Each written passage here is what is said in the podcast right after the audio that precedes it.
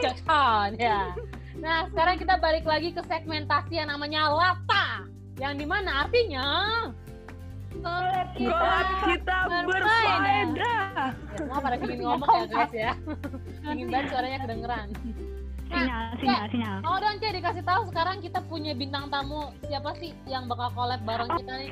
Bacot bareng. mantap. Hari Jam ini Sabar Cek, gue ngomong dulu. Ayo.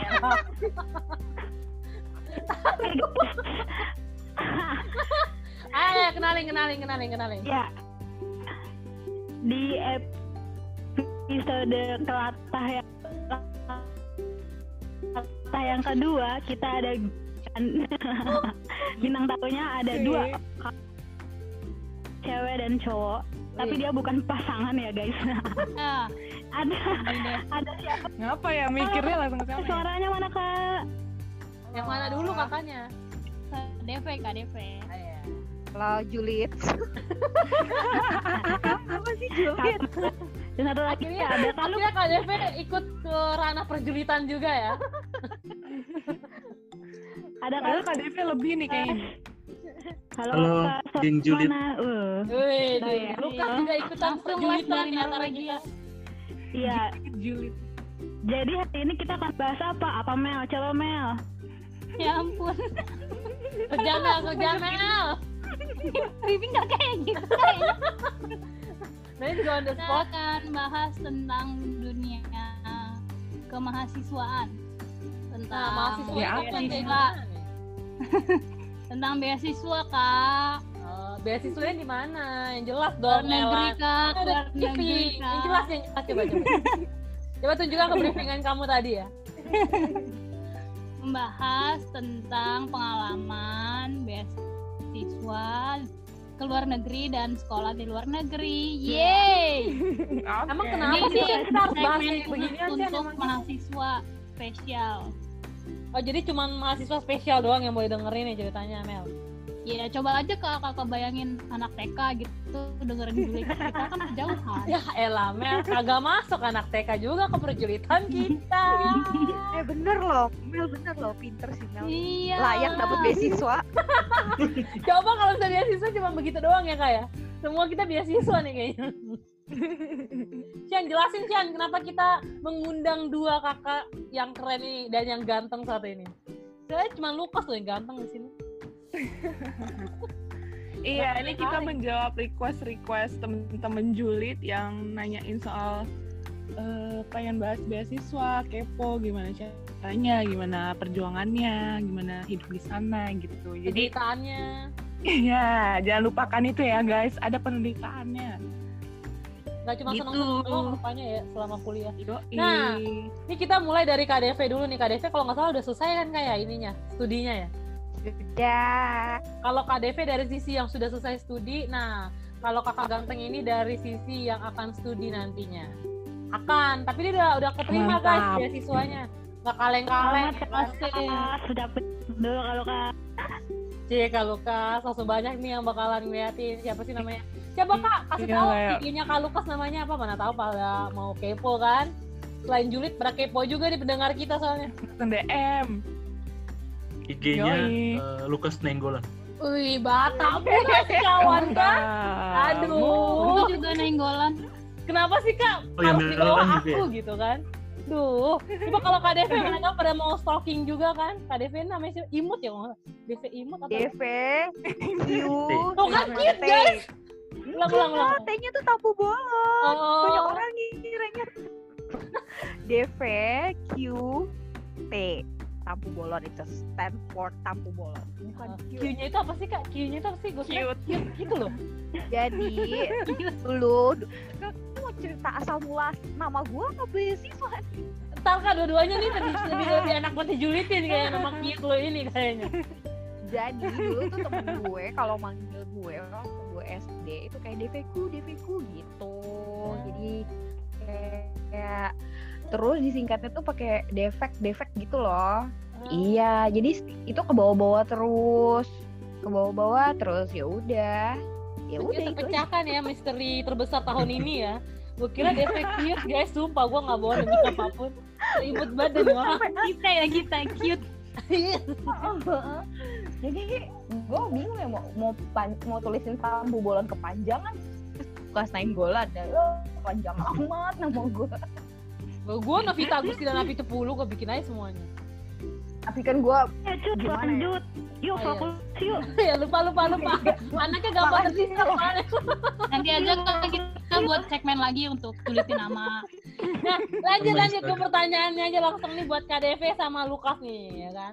KDV sama Lukas, boleh dong ceritain gimana sih perjuangan kalian buat bisa dapat beasiswa? Dari KDV dulu. Eh, kalau aku aku kan sekolah itu 2016 ya. Jadi proses eh, persiapannya itu udah kurang lebih satu setengah tahun. Mulai dari nyiapin dokumen mulai dari eh, siapin bahasa maksudnya belajar lah sambil eh, tesnya tes TOEFL-nya dan lain sebagainya. Itu kurang lebih prosesnya satu setengah tahun. Eh, tapi sebelum memulai prosesnya juga udah research dulu sebelumnya kayak mau sekolah di mana, mau ngambil program apa dan lain sebagainya ya. Ya in total kayak kira-kira dua tahun lah gitu. Nah eh, itu mulai dari situ. Nah kalau aku kan eh, kuliahnya di Belanda waktu itu. Nah ngambil programnya itu waktu itu nyari-nyari aku nggak mau sekolah teologi ya. Jadi kayak ah, aku nggak mau sekolah teologi ya, tapi pengen tetap bisa berguna juga nanti ada kait kaitannya jadi aku bilang sama Tuhan sangat spesifik waktu itu kayak aku nggak mau sekolah teologi ya pengennya di sekolah univ umum nggak mau sekolah seminari gitu. Terus nggak mau yang terlalu apa ya namanya ya terlalu eh, based on eh, pokoknya yang benar-benar mainstream teologi lah gitu-gitu. Tapi pengen juga ada filsafat sedikit pengen juga bandingin sama yang lain-lain. Itu pokoknya spesifik banget deh aku mintanya dan itu bener-bener nyari nyari programnya tuh eh, bener-bener detail. Nah itu nah akhirnya keterima di univ yang aku apply itu Tilburg University di Belanda di bagian selatan Belanda Tilburg Nah, itu programnya itu uh, Christianity in Dialogue with Society, nama programnya, program masternya. Nah, waktu aku apply, aku kan nggak pernah ngambil latar belakang sekolah teologi. Nah, itu mereka mewajibkan aku untuk ikut untuk untuk ambil program uh, namanya pre-master. Jadi kayak ada sekolah enam bulan sebelum ngambil masternya. Nah, ngambil pre-master 6 bulan, eh, tapi eh, dengan syarat aku nggak bisa apply beasiswa. Kan ada di Stunet tuh ada Stunet ya beasiswa Belanda ada Stunet ada Tulip Orange gitulah OTS gitu Orange Tulip Scholarship gitu. Ada NFP gitu. Itu aku nggak boleh apply kan. Karena persyaratan untuk orang yang eh, langsung masuk ke master dan nggak pernah studi di Belanda sebelumnya. Jadi waktu aku apply ke pre apa pre master itu langsung orang univnya bilang kalau kamu apply ini konsekuensinya ini ini ini ini dulu ya. Ya tapi dasar ngotot ya gitu dasar ngotot. Masa sih gitu eh, langsung blocking kayak gini banget nih. Terus aku coba bargain lah dan lain sebagainya. Nah waktu itu kesepakatannya sama pihak kampus oke aku akan ambil gitu eh, mentok sana sini. Terus juga di LPDP juga nggak mungkin aku apply eh, pre master nggak ada program itu nggak ada maksudnya nggak ada slot untuk beasiswa itu pre master nah kalau aku apply nanti next year-nya aku padahal udah di Belanda nggak mungkin pulang lagi ke Indonesia. Pokoknya intinya kayak sana sini mentok lah jalan gitu. Akhirnya waktu itu aku bilang sama kampus aku tetap mau kuliah gitu. Bisa nggak dibantu gitu? Apa yang bisa kalian come up with idea apa gitu. Nah mereka uh, untungnya aku dapat registrar yang baik banget ya bener-bener supportif banget sama international student. Jadi dia bilang nanti saya coba diskusiin dulu. Nah dia bilang saya coba usahain tuition waiver. Jadi pengurangan biaya kuliah jadi dari harusnya 11.000 uh, sekian bayar jadi kayak cuma bayar sekitar 6.000 atau berapa lah gitu. Jadi kayak lumayan jauh banget turunnya gitu. Tapi kan juga ya yang duitnya euro sama duit rupiah kan jauh ya. Terus uh, aku bilang ada kemudahan apa lagi? Jadi yaudah nanti kamu bisa cicil selama 10 kali. Jadi intinya uh, kayak aku harus bayar 520 apa 540 euro lah gitu per cicil gitu. Jadi uh, sampai sebegitunya kayak apa ya ngikutin eh, bukan ngikutin ya kayak mem- memacu diri untuk benar-benar semua pintu gitu. Ketok semua pintu apa sih yang bisa dilakukan gitu ya untuk bener-bener. Tapi eh, ada aja sih jalan sebenarnya. Jadi kalau boleh dibilang aku sebenarnya nggak dapet eh, scholarship yang yang apa ya boleh dibilang yang mainstream lah. Misalnya kayak NFP atau LPDP nggak kayak gitu. Tapi aku dapat eh, beberapa kemudahan dari kampus termasuk dengan pengurangan biaya kuliah cicil terus di tahun kedua eh bukan di tahun kedua di semester kedua atau ketiga ya aku lupa deh. Itu aku dapat scholarship dari eh, lembaga di mana profesor aku menjadi eh, chairman di lembaga itu. Jadi kan aku bilang aku aku kemungkinan besar eh, pulang nih ke Indonesia nggak ada duit lagi gitu jadi profesor aku bilang coba sini kamu bikin aplikasi dan lain apli, a- a- a- bikin surat gitu gitulah dan macem kirim applicationnya. Terus eh, nanti saya coba lihat apa yang bisa saya bantu. Nah akhirnya dapat tebus dari eh, profesor aku ini dan bisalah akhirnya meneruskan eh, kuliah dan ditambah dengan beberapa dukungan alumni yang ada di eh, Jakarta gitu. Jadi kayak eh, aku ingat banget waktu itu di Desember aku kan berangkat Januari Desember itu udah bener-bener kayak kayaknya udah mentok nih nggak mungkin nih gitu. Karena kan karena aku nggak dapet scholarship ngurus visa juga jadi makin ribet gitu. Jadi eh, waktu scholarship aku eh maksudnya kalau karena aku nggak bisa scholarship aku harus bu- bisa buktiin bahwa aku bisa hidup gitu. Jadi kayak aku mesti serahin ke kampus sejumlah uang dan itu gede banget sekitar 17.000 euro kalau nggak salah kali aja tuh kali 16.000 itu berapa juta gitu ya. Dan aku nggak ada duit. Aku nggak ada duit ini dari mana ya? Eh akhirnya eh, dua hari sebelum tutup due date-nya itu eh, ada satu alumni telepon dia bilang dia mau jadi penjamin. Dan eh, tanya aku ada dana berapa kirim aja ke dia nanti dia yang akan eh, apa namanya talangin sementara ke kampus jadilah itu dalam dua hari itu bener-bener kayak mujizat banget buat aku ya kayak oh iya aku jadi berangkat ya padahal itu udah dikerjain loh kayak eh, apa tuh eh, minta pengurangan biaya minta cicilan tapi akhirnya mentok waktu eh, bikin visa jadi visa kayak nggak mungkin kan aku itu lagi iya kira-kira gitu sih Wih, luar biasa loh. Kalau Lukas, kalau Lukas gimana? Secara singkat ya, coba. Perjuangan lo, terus lo dapet beasiswa apa sih? Kalau Oh iya, eh bersyukur sih di akhir tahun 2019 kemarin dapat beasiswa LPDP. Nah ini sebenarnya perjuangannya lumayan panjang gitu. Aku udah coba daftar beasiswa itu dari 2018 awal, jadi sekitar dua tahun sebelumnya itu udah nyoba sekitar 3 sampai 4 beasiswa lain. Gagal-gagal dan sampai akhirnya eh, sempet nyoba beasiswanya Australia, terus beasiswa Fulbright itu dari Amerika, terus em, LPDP sebenarnya juga pernah nyoba di tahun sebelumnya tapi gagal dan baru LPDP yang 2019 ini baru bisa masuk. Kalau perjuangannya sih mirip kayak KDV sih belajar bahasa itu yang paling mungkin paling apa ya titik beratnya gitu karena itu syarat yang paling utama. Terus juga buat beasiswa tuh nyiapin esai, terus minta rekomendasi dosen. Eh, sisanya sih dokumen-dokumen yang kita udah punya kayak transkrip, ijazah dan lain-lain kayak gitu sih. Tapi panjang perjuangannya udah sekitar 2 tahun. Oke, kalau boleh tahu Kak Devi tadi majornya apa Kak? Eh, aku ngambilnya filosofi and religious studies Oh, oke kalau Kak Lukas tadi. Aku mau ngambil master agricultural economics and management. Oh, wow, wow. Panjang ya. Oke, oke.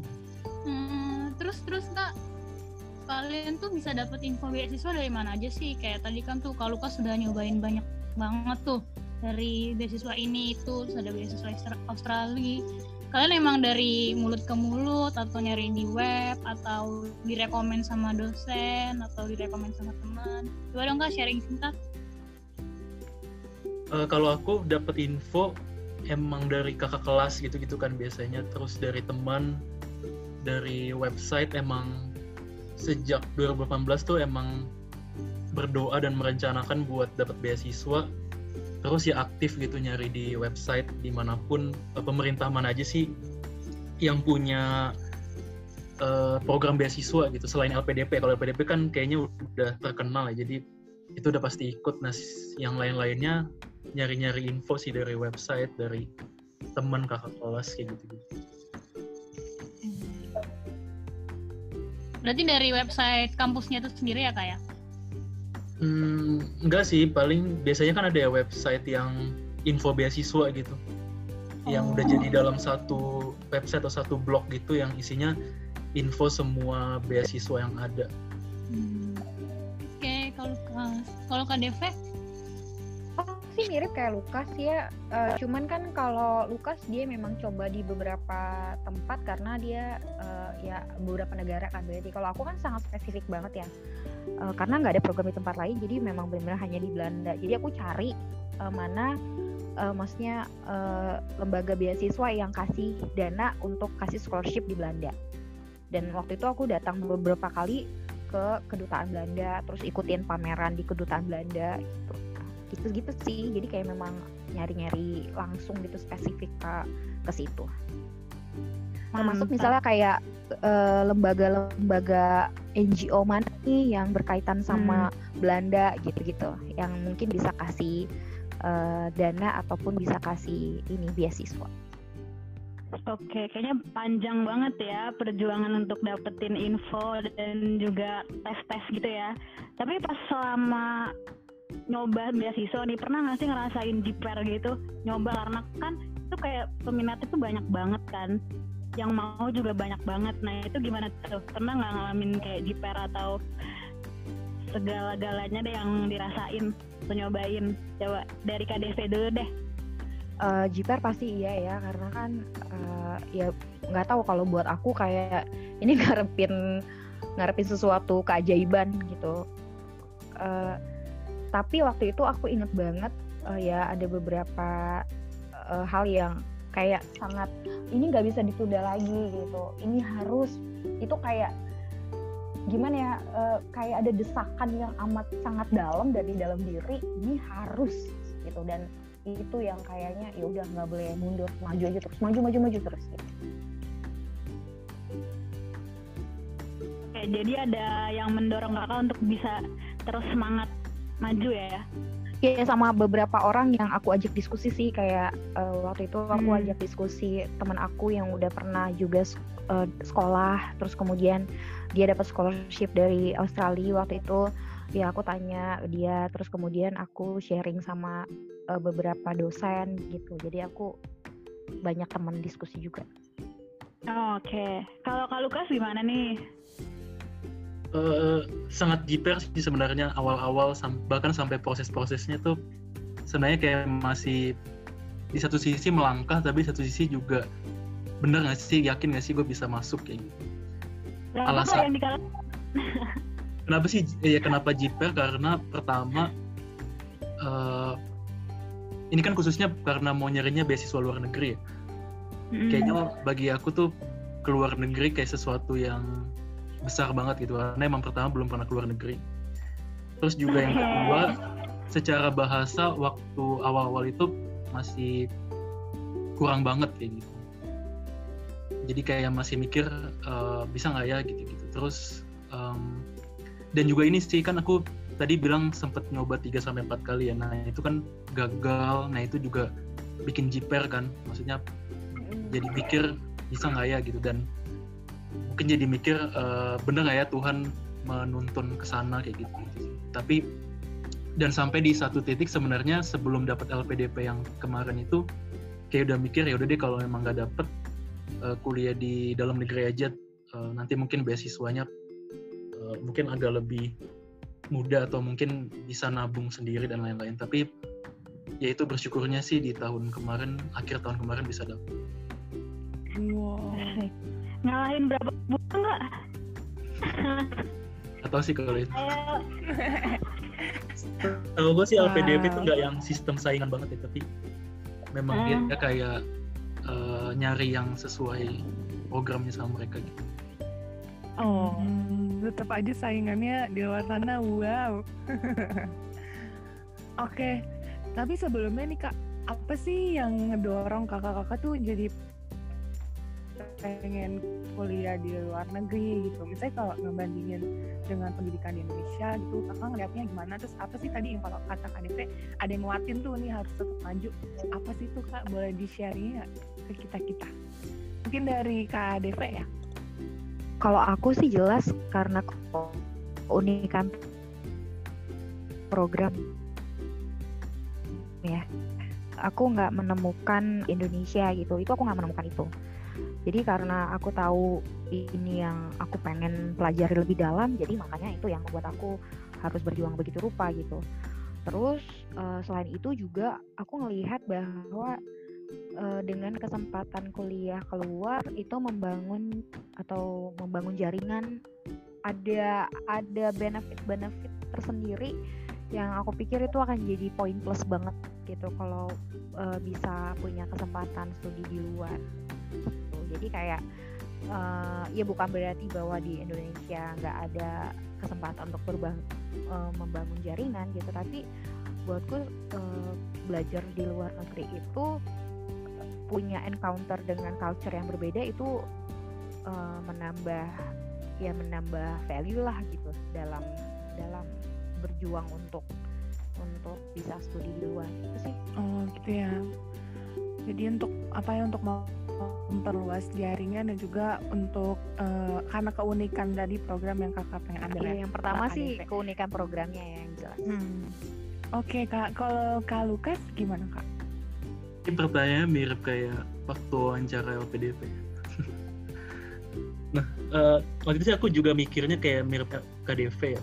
Waktu jawab ke wawancara tuh bilangnya keunikan kalau kita kuliah di luar itu sebenarnya bukan soal pelajarannya aja tapi sebenarnya tentang jaringan terus juga kita bisa ketemu sama international students. Dan di situ kita bisa banyak dapat perspektif eh, pemikiran tentang ilmu yang kita pelajari. Dan itu mungkin juga berguna nantinya buat eh, waktu kita pulang nerapin ilmunya gitu. Berharap aku sih ekspektasinya bisa belajar di luar negeri salah satunya itu. Dan selain itu juga eh, kan aku ngambilnya agricultural agricultural economics. Nah s- secara khusus kan tentang pertanian. Jadi pengen belajar juga sih pertanian di negara maju tuh gimana sih? Eh, mungkin standarnya eh, lebih tinggi di sana dan pengen belajar juga secara te- eh, penerapan dan juga secara teori di sana dan juga mungkin sih salah satunya dengan sistem belajar sih pengen tahu di sana kayak gimana. Dan aku juga sebenarnya kan pengen berharapnya jadi peneliti dan dosen gitu. Nah mungkin kalau dapat suasana baru akademik di sana itu juga kalau baik bisa diterapin di sini itu sih uh, alasannya Oh, ini teman-teman yang pengen eh, apply bisa tiru juga nih jawabannya ke Lukas KDP ya.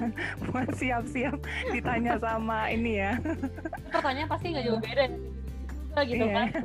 Heeh. Soalnya kalau kita jawab misalkan di sana pelajaran lebih bagus kayak gitu-gitu tuh pasti wawancaranya tuh bakal bilang emang di Indonesia nggak bagus. gitu. Nah kita mesti punya alasan unik juga sih buat kenapa sih kita mau kuliah di luar negeri. Catat, catat. kalau tujuan Mantap. kalau misalnya programnya unik banget misalnya kayak penyemakan waktu aku dengar temanku gitu ya ada kuliah penyemakan kulit gitu penyemakan kulit itu ada itu di Unik banget. eh, dia belajar bagaimana me, me- me- ya pokoknya kayak semacam kulit binatang tuh di diapain ya namanya ya dikeringin kah entah diapain. Dan itu ada loh masternya ternyata Oh, sampai Wow. dokter Nah kalau satunya Itu apaan cuma- itu? aku nggak tahu aku nggak paham. Cuman aku baru tahu wow ada ya program itu ya spesifik itu se benar-benar se seunik itu. Jadi kayak oh ada ternyata. Lu mau belajar apa juga ada ternyata. Nggak main-main ya sekarang ya pelajarannya. Nah, tapi kan kalau misalnya kan ini pertanyaan khusus buat KDV sih sebenarnya. Kan KDV kan udah selesai nih ya kuliahnya. Nah, selama di sana kan berapa tahun sih kan di sana? Dua tahun ada? total dua tahun Iya dua tahun. Selama dua tahun di sana kak dan sebagai mahasiswa Indonesia yang pergi ke sana, tadi kan kakak udah jelasin nih kalau kakak tuh nggak full nggak full beasiswa gitu kan. kira-kira punya penderitaan gak sih kak di sana baik itu penderitaan secara kehidupan ya sebagai mahasiswa di sana terus studi di sana juga gimana? Pasti beda juga dong sama yang ada di Jakarta yang ada di Indo juga. Secara keseluruhan biasanya kita bisa bayangin kira-kira nanti kalau misalnya ada teman-temannya nih perjulitan ini yang ada yang mau kuliah S2 gitu kan. Kita nggak cuma ngebayangin enaknya doang tapi dari sisi yang enak itu pasti banyak ya. Punya teman baru terus keluar dari luar negeri kayaknya punya gelar yang beda dari teman-teman Indonesia. Tapi ada sisi yang gak enaknya juga kan. Boleh kasih tau nggak sih Uh, aku ingat banget sebelum aku pergi, aku tuh uh, baca satu artikel uh, gimana psikologis international student. Jadi di dalam grafik itu ditul dibilangin bahwa tiga bulan pertama international student itu honeymoon masa honeymoon. Jadi kayak oh masih hype-nya gitu. Lalu kemudian masuk ke uh, langsung kayak merasa bahwa kok gue merasa terasing ya. Pokoknya intinya jadi nyungsep lagi lah ke bawah itu. Di bagian paling bawah lagi nanti baru kemudian dia naik lagi grafiknya. Nah waktu itu aku awal justru kebalik. Aku nggak ngerasain honeymoon honeymoon amat. Jadi aku datang tuh nyampe kan itu Januari ya itu masih dingin musim dingin. Jadi kebayang dari 33 derajat Celcius ya tiba-tiba langsung ke satu nol minus gitu itu aku uh, ngomong aja langsung retak bibirku berdarah gitu. Mimisan. Atau ah, aku sampai bilang gini Tuhan aku nggak mau mati di sini baru datang masa aku mati. Baru datang udah mau mati. Segini amat penderitaan. Keren sih matinya di Belanda tapi mati. Oke. Okay. belum belum dapet ya ya uh, tubuhku juga jadi apa ya jadi ya mempengaruhi psikis dan lain sebagainya. Ya itu penderitaan awal-awal. Lalu kemudian yang paling aku rasain adalah kesepian. Jadi uh, kesepian bukan berarti nggak ketemu orang gitu. Bisa ketemu orang tapi ada masanya kita kangen sama komunitas kita. Di, di misal kayak di Jakarta aku punya teman-teman uh, di gereja teman-teman di kampus eh teman-teman di persekutuan dan lain sebagainya. Itu kerasa banget karena jujur aja uh, di Belanda itu cari gereja yang benar-benar ya kita bisa fit in gitu. Kalau di sini kan lu nggak suka gereja ini bisa ya pindah ke mana mana mana banyak lah pilihannya. Cuma ya di sana ya ya gimana ya kita tahu sendiri uh, bahwa kekristenan kan lagi menurun juga di sana. Jadi akhirnya itu mempengaruhi. Terus yang ke berikutnya ya aku harus membagi waktu antara bekerja dan juga uh, kuliah. Yaitu penderitaan lain lah penderitaan lain dalam artian uh, aku udah bener-bener setting diriku tuh kayak lu harus siap-siap bahwa ini enggak this is not going to be easy gitu ex, ex, ex, expect uh, itu bener-bener udah langsung kayak uh, jelek lah istilahnya dalam artian begitu nyampe aku harus langsung cari kerjaan gitu. Kan visa aku juga eh, ini nanti buat teman-teman juga ya perhatiin visanya. Karena visa student nggak semuanya bisa kerja. Jadi perhatiin juga visanya jangan sampai kamu malah dideportasi gara-gara kerja nggak jadi kuliah. Kan gue wow. juga. Jadi waktu itu aku cari kerjaan. Gitu gitulah pokoknya ya penderitaan-penderitaan kayak gitu sih uh, Nov. Tapi sesuai dengan ekspektasi kakak dari awal nggak sih pas datang ke Belanda? Jadi ekspektasi kakak tuh awalnya emang udah jelek banget atau masih kayak yang seru-seru terus tiba-tiba di sana langsung down atau dari awal emang udah jelek aja gitu? Kayak gue bakal menderita nih selama di Belanda gitu. Ya, enggak sih. Aku aku um, maksudnya aku bilang kayak aku udah expect the worstnya itu itu untuk mempersiapkan apa yang harus aku siapin. Misalnya gini uh, membagi waktu dan jenis pekerjaan apa yang harus aku ambil. Misalnya gini aku kuliah itu empat hari dan kuliah itu uh, karena padet ya kuliahnya. Jadi master tuh umumnya di Belanda cuma satu tahun Okay. Beda sama di Australia dua tahun. Kalau di Belanda tuh satu tahun. Kebayang nggak sih program dua tahun jadi satu tahun? Jadi padatnya kayak apa gitu. Jadi aku sengaja memilih pekerjaan yang tidak terikat. Uh, misalnya aku memang uh, paling lama tuh pekerjaan aku di student housing, yaitu bersih bersih. Jadi ya bersih bersihin WC dan lain sebagainya tapi ada juga kerjaan-kerjaan lain misalnya kayak dog walking gitu. Itu pekerjaan favorit.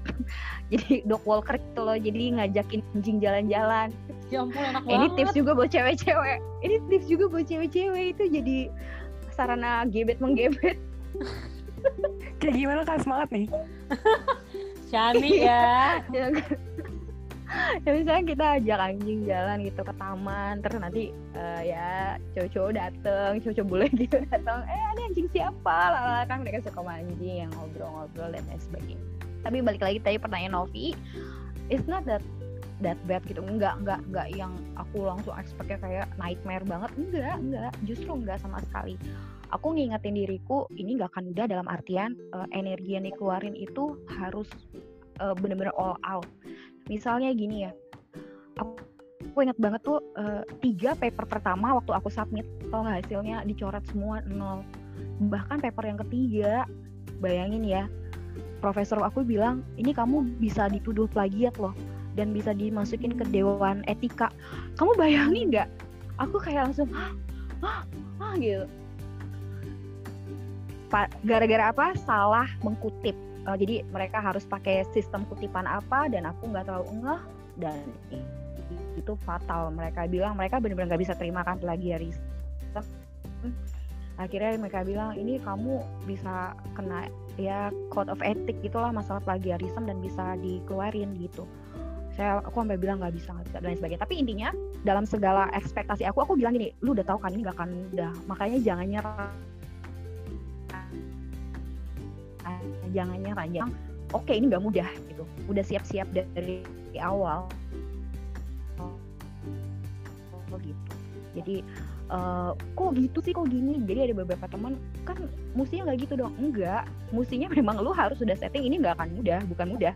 Jadi datang bukan mindsetnya cuma mau jalan-jalan tapi ini kayak the real battle gitu loh di sini apa yang disiapin di sini misalnya kayak ngambil kursus ini dan itu ternyata itu juga nggak cukup ketika di sana gitu jadi ya itu yang tadi aku maksud dengan expect the worst the worstnya ya gitu Oke, Kak Deve, mantap sekali ya penjelasannya.